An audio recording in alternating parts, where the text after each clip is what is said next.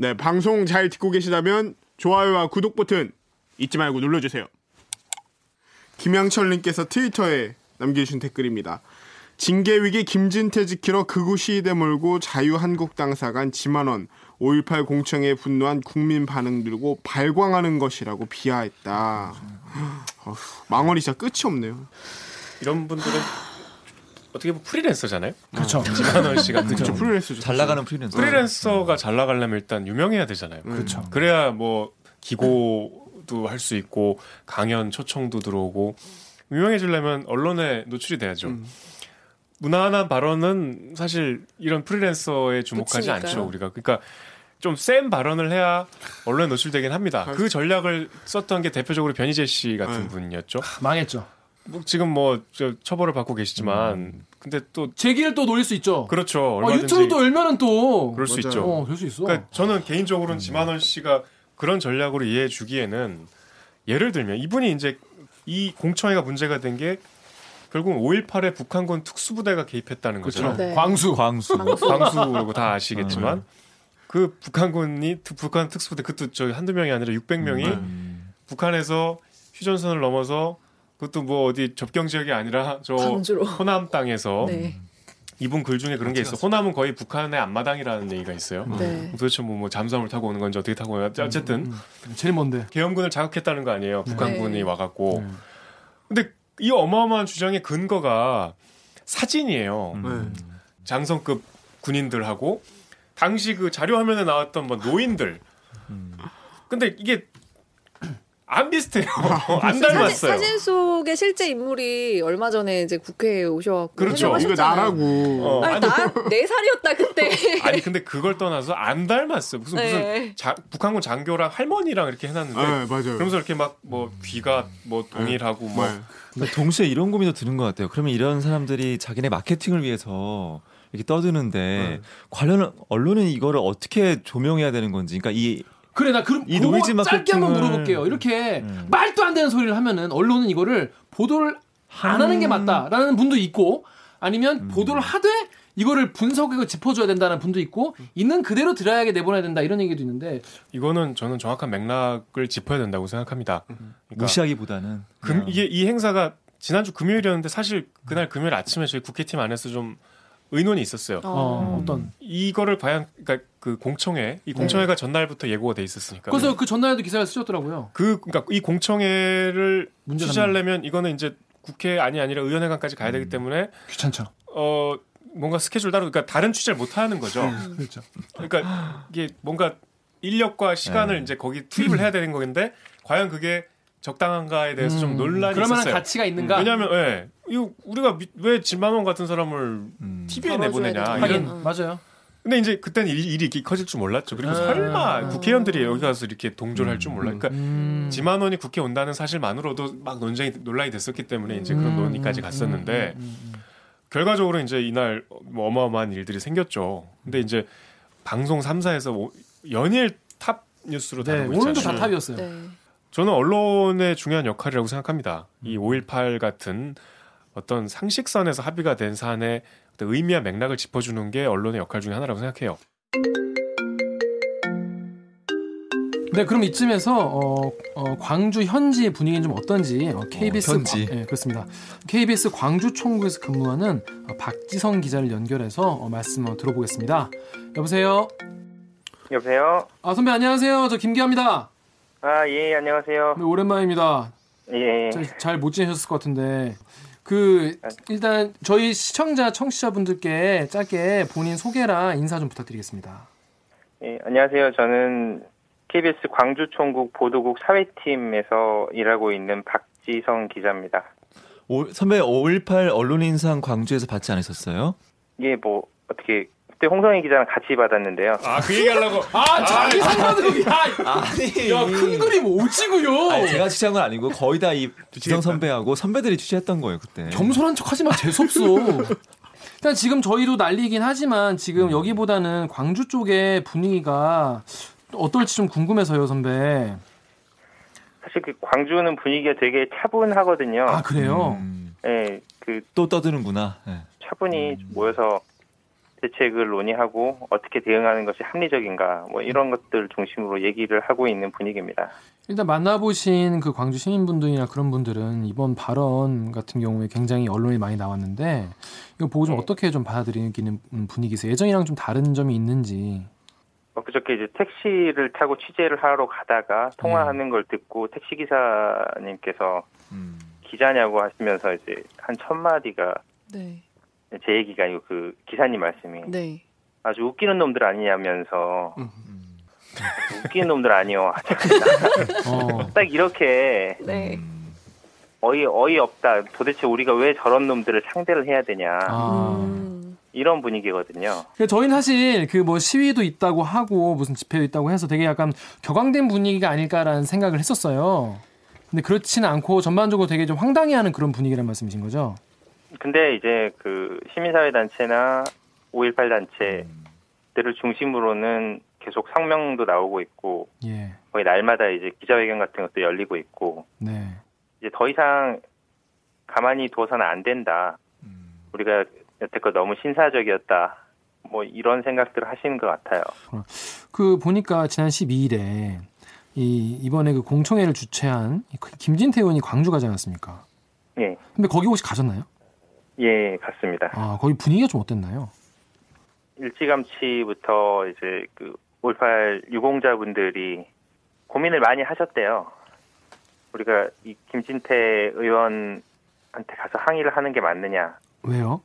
전략이 뻔하니까요. 음. 본- 본인 인지도 올리려고 하는 건데. 괜히 항의를 어디- 했다가 괜히 더 띄워주는 꼴이 의원 될까봐. 입장에서는 가서 한 대 맞으면 본인한테는 더 오히려. 호재가 될 수 있죠. 그래서 정확히 그 부분도 알고 계시니까 음. 좀 흥분한 분도 계셨는데 그쵸. 절대 충돌하면 안 된다. 음. 분명히 한 대 맞고 영웅이 되고 싶은 심정으로 왔을 텐데 음. 그 장단에 놀아 놀아나면 안 된다라고 음. 여러 번 이제 그 행, 그 집회를 주도하신 분들이 여러 번 말씀하셨고 네. 물리적 충돌은 그래서 없었어요. 음. 정말 웃겼던 게 네. 당원 간담회란 명목으로 왔는데 그죠.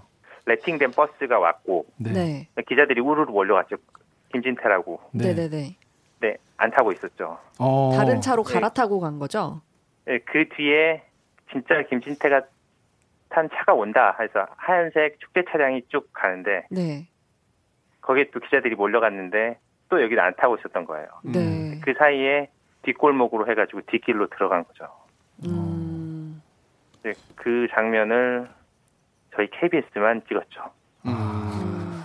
여기서 저희는 그럴 줄 알고 두 팀을 나눠서 갔거든요. 기자의 단독 욕심. 아, 왜냐면 또 그런 일이 또 있으셨으니까 예상을 좀 하셨는 것 같아요. 그래서 결국 기자들만 이제 이른바 그 간담회장이라는 데를 갔는데 네. 당원이란 사람들은 한 10명? 아, 그래요? 음. 거의 없었어요. 일단 그 거기서부터 의도가 느껴지는 게이 네. 사람은 정, 정말 언론의 스포트라이트를 한 번 더 받아보려고 왔구나. 어. 그래서 그 첫 마디도 그랬거든요. 예전에는 그렇게 내달라고 해도 안 내주더니 네. 요새는 강제로 언론에 계속 나가고 있다 하면서 웃더라고요. 네. 이게 5.18을 그럼 어떻게 보면 이용하고 있는 건데 그런 걸 현장에서 보면 무슨 생각 드세요, 선배? 한 10분 동안 본인 하고 싶은 말 하고 질문 한 네다섯 개 받고 당원들하고는 말 한마디도 안 하고 그냥 가버렸거든요. 어, 당원, 당원 간담회인데. 예. 그래서 이게 어떻게 당원 간담회고 이게 어떻게 오해인가 황당하더라고요. 그 보니까 그 김진태 의원이 광주에서 발언한 영상에 이 대해서 이제 네이버의 기사 댓글도 많이 달리고 그랬는데 이런 트위터 글이 있었습니다. KBS 광주 총국에서 김진태 발언 영상을 올렸는데 댓글들이 대박이다. 어, 댓글이 뭐라고 하냐면 광주 사람들 대부분이 명단 공개를 해야 한다고 생각을 하는데 남들한테 욕먹을까봐 무서워서 그 말을 못하고 있답니다 라는 말. 그래서 예. 이런 댓글 내용, 그러니까 쉽게 말해서 5.18 유공자공단 명, 공개를 하는 게 맞다고 생각하는 광주 시민이 훨씬 많은데 이 말을 못하고 있다. 이런 얘기에 대해서 어떻게 좀 이런 댓글에 대- 대해서 어떻게 생각하시는지. 아니 공개해도 상관없다고들 생각을 하시는 것 같고요. 아 그러세요. 근데 지금 광주 시민들이 공개를 하라 그래도 현행법상 공개가 안 되는 거고 네. 그런 댓글을 쓰시는 분들한테 5.18 기념재단이라고 광주에 있습니다. 네. 유공자가 4,400분, 500분 정도 될 텐데 네. 이분들 명단이 다 공개가 돼 있어요. 네. 와서 보시면 됩니다. 그리고 그 맞은편에 저희 그 KBS 광주 방송 총국이 있으니까 네. 와서 명단 보고 왔다라고 하면 제가 밥 사드리겠습니다. 어, 어, 이거 들으시는 분들 만 5천 명의 구독자가 있습니다. 예, 그 그렇구나. 선착순으로 선착. 선착순 알겠습니다. 한벌 빼셨어. 그러니까 선배 말 따르면 이제 그 KBS 광총구 앞에 있는 5.18 기념 5.18 기념 재단입니다. 5.18 기념 재단 거길 가면은 어, 5.18 명단 볼 수 있으니까 와서 보시면 된다. 그 예. 말씀이시죠. 그리고 추가로 KBS 자, 광총 오셔가지고 박성기에 찾으면은 밥을 사드린다고 합니다. 근데 그리고 마지막으로 하나 더 여쭤보고 싶은 게그 예, 5.18 진상규명 조사위원회가 이제 곧 이제 출범하잖아요. 예. 예, 이것도 새로, 새로 이제 뭐 유연을 좀 모으고 있는데 앞으로 어떤 쟁점, 주요 쟁점이 어떤 게 있는지 어떤 부분 좀 주목해서 봐야 되는지 좀 설명 좀 부탁드릴게요.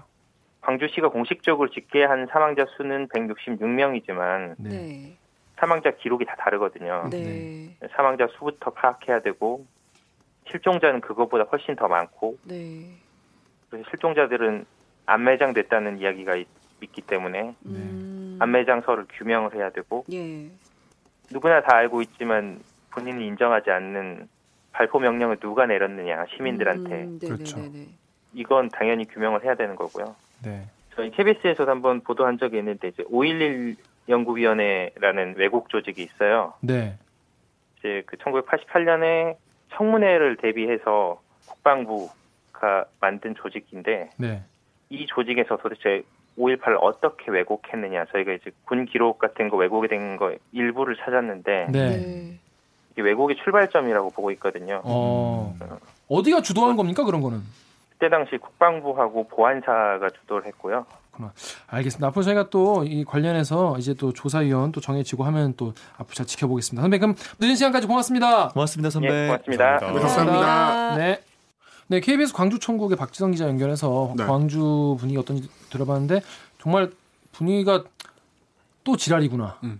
또 저러는구나. 이런 분위기라는 거죠. 경기도 도졌구나. 그리고 이 지성 선배 얘기를 들으니까 더 망언이 정말 망언이라는 게 느껴지는 게 아직도 이렇게 확인해야 될 게 많고 또 아직도 뭐 아물지 않은 상처란 게한한번 더 느껴지는데 요게다 진짜 말도 안 되는 소금 뿌리는 격인 거잖아요. 그게 더 저는 확 느껴지더라고요. 그 당원 간담회를 정말 빙자해서 어, 근데 그거 약간 신기했어. 그 너무 리얼하게 들으니까 열 명밖에 당원이 안 오고 당원이랑 대화조차 안 하고 음. 이거 들으니까 저는 이 사람의 그 기본적인 윤리 감정 있잖아요. 음. 최소한의 그 염치 근데 와서 그냥 기자들하고만 얘기하고 갔다니까 참 잘, 자기의 무대로 삼은 거죠. 음. 잘 이용한 것 같다 그런 생각이 듭니다.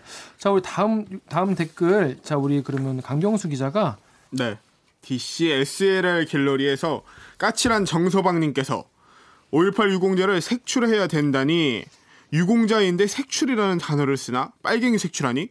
네, 이게 김순례 의원이 무슨 말했냐면 여러분의 고귀한 한 표를 더- 정당하게 행사해서 민주 애국지사를 밝혀내고 5.18 유공자 헛되게 돼 있는 그들의 잔치를 벌인 유공자를 다시 한번 색출해내야 되지 않겠습니까?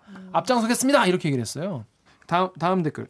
예, 오유의 오버워치님께서 5.18 유공자가 이상한 괴물 집단 헛웃음만 네, 김순례 의원이 이런 식으로 말을 했었어요.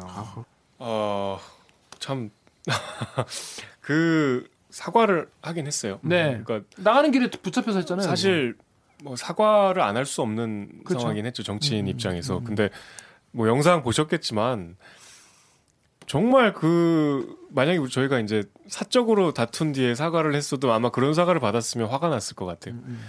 그냥 걸어가면서 이제 사과를 맞아요. 한다고요 라는 멘트였어요 그러니까 어 이게 또 비례대표예요 이분이 약사 네. 네. 출신이고 네. 비례대표라는 거는 이 정당에서 이제 전문가 집단, 음, 그러니까 네. 정치권 우리가 이제 보통 지역구에는 이제 정치인들이 직업 정치인들이 많이 출마하고 또 인지도 있는 분들이 주로 공천을 받으니까 네. 좀 당의 다양성과 전문성을 위해서 다양한 집단의 직업군을 가진 분들을 네. 영입하는 게 비례대표거든요. 네. 어 이런 분들이 다시 정치하면 안 된다고 생각합니다. 당장 정치를 그만두셔야 될 뿐인데 어떤 조치가 있을지 참 의원들이 이걸 진짜 광주에 대해서 정말 공부가 스터디 안 돼 있나요? 이건 사실 음.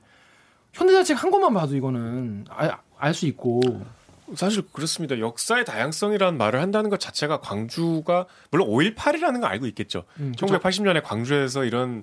어 뭔가 계엄군과. 뭐 어? 희생자도 있었고 뭐 도청에서 최후의 뭐 전투가 있었고 이 정도는 알겠죠. 음. 그렇지만 이게 어떤 의미를 갖고 이게 희생 규모가 어땠고 당시에 왜 이런 일이 일어났고 이게 전체적인 맥락에서 왜 우리가 이거를 특별하게 생각하는지를 안다면 그런 말을 저는 못한다고 생각해요. 저는 몰라서라기보다는 제 주변에도 사실 이렇게 강한 신념을 갖고 있는 분들이 계시기 때문에 어. 드는 생각인데 몰라 모르기보다는 전 사실은 이런 분들이 그냥 반공주의라고 하는 아. 그 학, 정서의 학창 시절 그렇죠. 때부터 네. 이분들이 고등학교, 중학교 사회인으로 커가는 그 전 과정에서 이 학습되고 신념 체계로 구, 구축된 세, 세계관이 있잖아요. 그게 이, 이- 이분들의 반공주의고 이 반공주의 틀 안에서는 당연히 5.18을 민주화운동을 규정할 수가 없는 거죠. 그러니까 몰라서가 아니라 규정할 수가 없는 것 같아요. 자, 자기 신념 체계에 대한 그 배반이기 때문에 보고 싶은 거 믿고 싶은 것만 계속 보려고 하는. 사실 이분들이 제 경험상으로는 오- 그5.18 묘역에 가서 그 묘역에는 묘비를 한 몇 개만 봐도 맞아요. 조금은 그래도 바뀌지 드는 안 바뀌어. 아 진짜 그 묘비 몇 개 보면 그게 정말 충격적이긴 네. 하거든요. 그런 거 보고 가- 정말 마음이 정말 움직이는 사람들은 원래 움직이고 그런 사람들은 봐도 안 움직인다니까. 이거 다 북한군이 한 거라 생각한다니까. 김순례 의원은 그렇게 얘기하면 안 되죠. 그렇죠.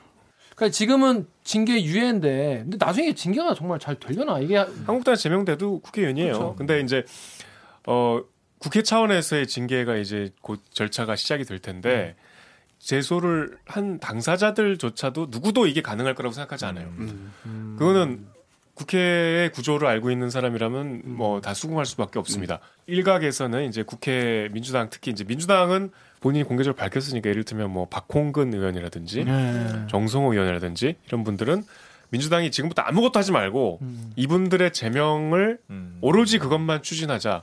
국회법을 개정해서 3분의 2가 아니라 과반 음. 완화해서라도 반드시 제명시키자. 음. 구- 이- 지금부터 민주당이 그거 말고는 아무 일도 하지 말자. 이런 얘기까지 해요. 그러니까 뭐 국회법 개정도 이거는 불- 사실상 불가능한 얘기지만 그 정도로 이거는 어, 중차대하게 음. 어, 문제의식을 갖고 있다고 우리가 봐야 될 것 같습니다. 그러면 그럼에도 불구하고 안 될 가능성이 제일 높은 거고. 예. 근데 사실 이런 이런 경우 이렇게 한 번 국회의원 한 번만 하고 나면 평생 연금 나와서 살잖아요. 그러니까요. 하, 정말 구도 다 국민 세금인데 어. 정말 돈이 아깝습니다. 네. 자, 그러면 우리 다음 댓글 우리 그러면 네, PRIN님이 유공자들 때문에 세금이 어마어마하게 쓰이고 있다. 국민들은 세금이 바르게 쓰이고 있는지 알 권리가 있다. 그러니까 유공자 혜택이 너무 많다는 주장이네. 네, 그 다음 파리쿡의 그러게요님이 5.18 유공자들은 연금도 없고 군대 면제 혜택도 없는데 연금 엄청나다. 손자까지 군대 안 간다. 뭐 이러면서 선동질하고 다니잖아요. 그나마 5.18 유공자들이 체감할 수 있는 혜택이라면 취업 가산점인데 이것도 채용 시험마다 쿼터제가 있고 그것도 다른 유공자들과의 경쟁이기 때문에 그들이 선동하듯이 공무원 시험을 장악한다는 것은 애초에 불가능한 무슨 일이에요. 말인가요 이게? 그게 뭐냐면 그 유공자로서 혜택이 엄청 많이 받는 음. 을 받- 받는다 이런 것 중에서 손자까지 군대 안 간다 이런 가짜 뉴스. 5.18 유공자는 아직까지 국가 유공제 포함이 안 돼요. 네. 별도로 우리가 음. 이제 어, 5.18 유공자로 따로 분류를 하기 지정을- 때문에 네. 이거는 정말 아무 이건 거짓말이죠 이건. 근데 지금까지 이제 5.18 관련해서 지만원 씨도 굉장히 모욕적인 말을 많이 했지만 이제 5.18 유공자 대부분 그러니까 불특정 다수를 했기 때문에 처벌 안 받은 경우가 많잖아요. 그렇죠. 명예훼손 특정 누구를 해야 되는데 그렇게 안 해서 처벌 못 받았는데 이번 경우, 경우 같은 경우는 어떻게 얘기가 되고 있는지. 과거에 지만원 씨가 정말 유죄 판결을 받고 실형을 산 적이 있어요. 물론 이제 금방 풀려났지만 그 당시는 이제 5.18 유공자들을 공개적으로 모욕하는 글을 홈페이지에 올려서 이제 그게 고소 고발로 이어지고 어 실제 처벌이 됐었습니다. 네. 이제 말씀하신 그 무죄가 또 났던 사례가 있었는데 그거는 어 피해자 특정이 안 된다는 게 이유였어요. 네. 이번에는 피해자 특정이 너무나 명확하게 돼 있죠. 5.18 유공자에 대해서 특정해서 모욕을 했죠. 음, 그리고 이미 이제 그 정치권에서 고발을 했고요. 네. 오늘 그리고 그 박지성 기자가 얘기했던 그 5월 기념재단이라든가 5.18 관련 3단체라고 우리가 보통 음. 대표적인 세 개의 단체가 있는데 네. 어, 법적 저 대응 방침을 밝혔습니다. 네. 지금 뭐 검토 중이라고 하는데요. 근데 네. 굳이 뭐 그분들이 추가로 고소 고발을 하지 않더라도 이미 이제 수사가 시작될 수 있는 뭐 충분한 요건이 됐기 때문에 검찰이 일단 열심히 수사할 수 있는 상황이죠. 충분히. 누가 봐도 말이 안 되는 얘기니까. 음.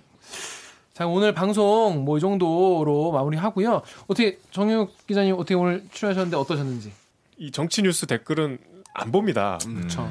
이 나중에 그것도 다뤄봐야 되겠지만 네이버 댓글이 특히 좀 이상한 댓글들이 많아요. 많아요. 네. 네. 많아요. 다르죠. 그래서 이제 그러니까. 가급적 뭐 댓글이 많이 달리든 안 말- 달리든 신경을 안 쓰는데 이렇게 일일이 이렇게 이제 같이 읽어가면서 음.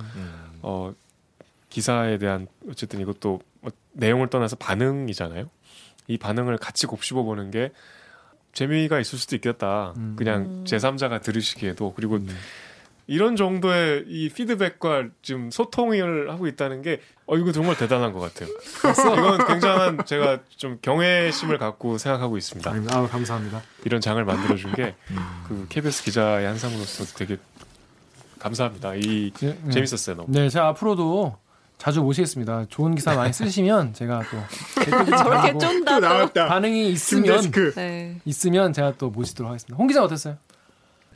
꼭 방송 보시는 분들도 시간이 되신다면 뭐 이렇게 5.18 공부할 필요는 전 없다고 생각해요. 공- 네. 공부한다는 의미보다는 그냥 5.18 묘역에 광주 한번 내려가셔서 묘역을 한번 둘러보시면 그 자체가 가장 생생한 공부고 가장 또 이거는 머리로 이야기보다는 마음으로 느끼는 거니까 한 번쯤 묘역을 가보시는 거를 추천드립니다. 박지성 네. 매기는 거 아니야 이거? 밥도 얻어 먹으시고. 연락처도 제가 찍어드리겠습니다. 댓글로 남겨드리겠습니다. 네, 옥 기자는 예, 저희는 근데 그 저희 방송 보시는 분들이 그 언론들이 이제 다운 표 보도를 음, 음, 한다 음, 이런 음, 비판을 좀 많이 하시잖아요. 근데 이런 그 5.18 역사 왜곡 같은 이런 망언이야말로 저희가 좀 다운표 보도를 안 하고 잘근잘근 좀 씹어줘야 되는 게 아닌가. 이런 똥논리를 뉴스에서 좀 많이 뉴스에서. 씹어줘야 맞아요. 되는 거 아닌가 씹어줘야 돼. 이런 생각이 좀 들었어요. 아, 조져줘야 됩니다. 네. 진짜.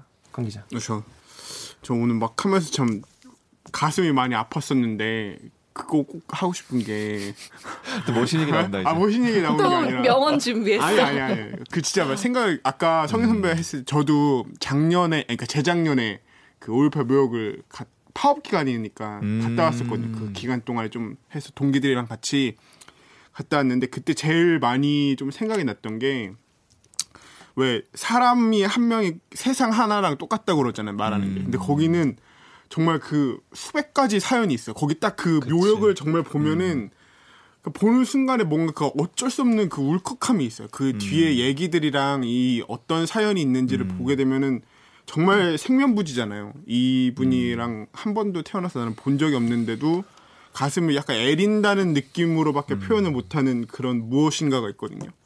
근데 과연 이분들에 대한 상처는 여전히 80년에 멈춰 있는 게 아니라 2019년에도 살아 있는 건데 김진태 의원이 본 정말 안고 없는 찐빵이다 이렇게 표현하면서 카우보이 모자 쓰고 야, 그렇게 진짜 그럴 리- 그럴 거냐 이게 지금. 예, 웃기 위해서 할 발언이었는지가 너무 많이 가슴이 정말 아파요. 정말 네. 정말 무, 정말 무례한 네, 거예요. 그- 진짜. 많이 반성을 하셨으면 좋겠다는 말을 정말 꼭 드리고 싶어요. 하겠냐? 절대 안 합니다. 한 유권자들의 책임도 다음에는 그렇죠. 좀 중요한 것 같아요. 네. 뽑지 마세요 이런 사람 좀 진짜. 강원도 춘천이 지역구이시죠. 그렇습니다. 그래서 저는 저 사실 이거 준비하면서 좀 꼭 하고 싶은 얘기 있었는데 저 대학교 1학년 때 이제 선배들하고 5.18 묘역을 갔었어요. 어. 머리 길 때. 어, 어, 맞아요. 제가 대학생 때 머리를 길어가지고 극혐. 오비정 기자 정도. 진짜. 아씨. 근데 그때 이제 처음 1학년 때 5.18 묘역 내려가면서 같이 내려간 선배가 자기는 하나 결심한 게 있다는 거예요. 자기는 대학 다닐 때는 적어도 매년 5.18 5월 18일에 5.18 묘역 가겠다고 얘기를 했는데 저도 그래서 그 얘기가 맞는 것 같아가지고 군대 가기 전까지 매년 갔었어요. 근데 이제 저도 이제 직장인이 되고 기자가 되고 이랬는데 그때 대학교 이후로 한 번도 안 갔어요. 한 번도 안 가다가 네. 제가 한 번 간 게 언제냐면 문재인 대통령께서 5.18 기념식에 참석을 음. 하셨잖아요. 취재차 그때 거. 제가 이제 취재차 갔어요. 그때 네. 취재 기자라서 그때 든 생각이 그때 막 유족분 안아주시고 그랬잖아요. 보면서 음. 아 이제 좀 해결이 되겠구나. 아, 그런 분위기 있었죠, 맞아, 맞아. 맞아. 약간 아 네, 이제는 좀 우리가 되는구나 이런. 음. 이제 좀 넘어설 수 있겠구나. 이제 좀 음. 진상은 좀 규명이 되고 좀 이게 한이 좀 풀릴 수 있겠구나 싶었는데 웬걸 이게 뭐야 이게 이게 이게 뭐야. 난 진짜 너무 너무 정말 속상하고 정말 너무 너무 속상해요. 진짜 어- 언제까지 이, 이거 정말 우리가 이거 얘기해야 돼 진짜. 저는 그냥 우리는 정말 바- 이제 기자니까 이러지만 당사자분들 얼마나 원통하고 정말 하여튼 그런 감정이 많이 느껴졌습니다. 자 그렇습니다. 오늘 방송도 우리 참여 방법 알려드리면서 마무리하겠습니다. 기자님들 네. 아니 본인들 해적 방송 해적 방송 하더니 진짜 대체 어딜 가야 들을 수 있는 겁니까?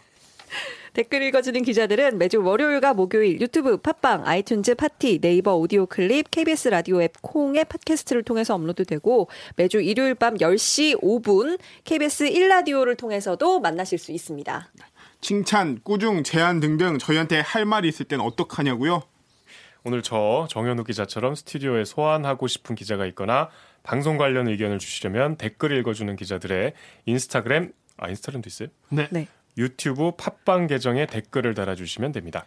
잠깐 잠깐 잠깐! 저희 기자들이 방송을 잘하는지 못하는지 쭉 감시하고 싶으시다면 좋아요와 구독 버튼을 누르시는 것도 잊지 마세요. KBS 뉴스 좋았어. 아, 또 만나요. 꼭.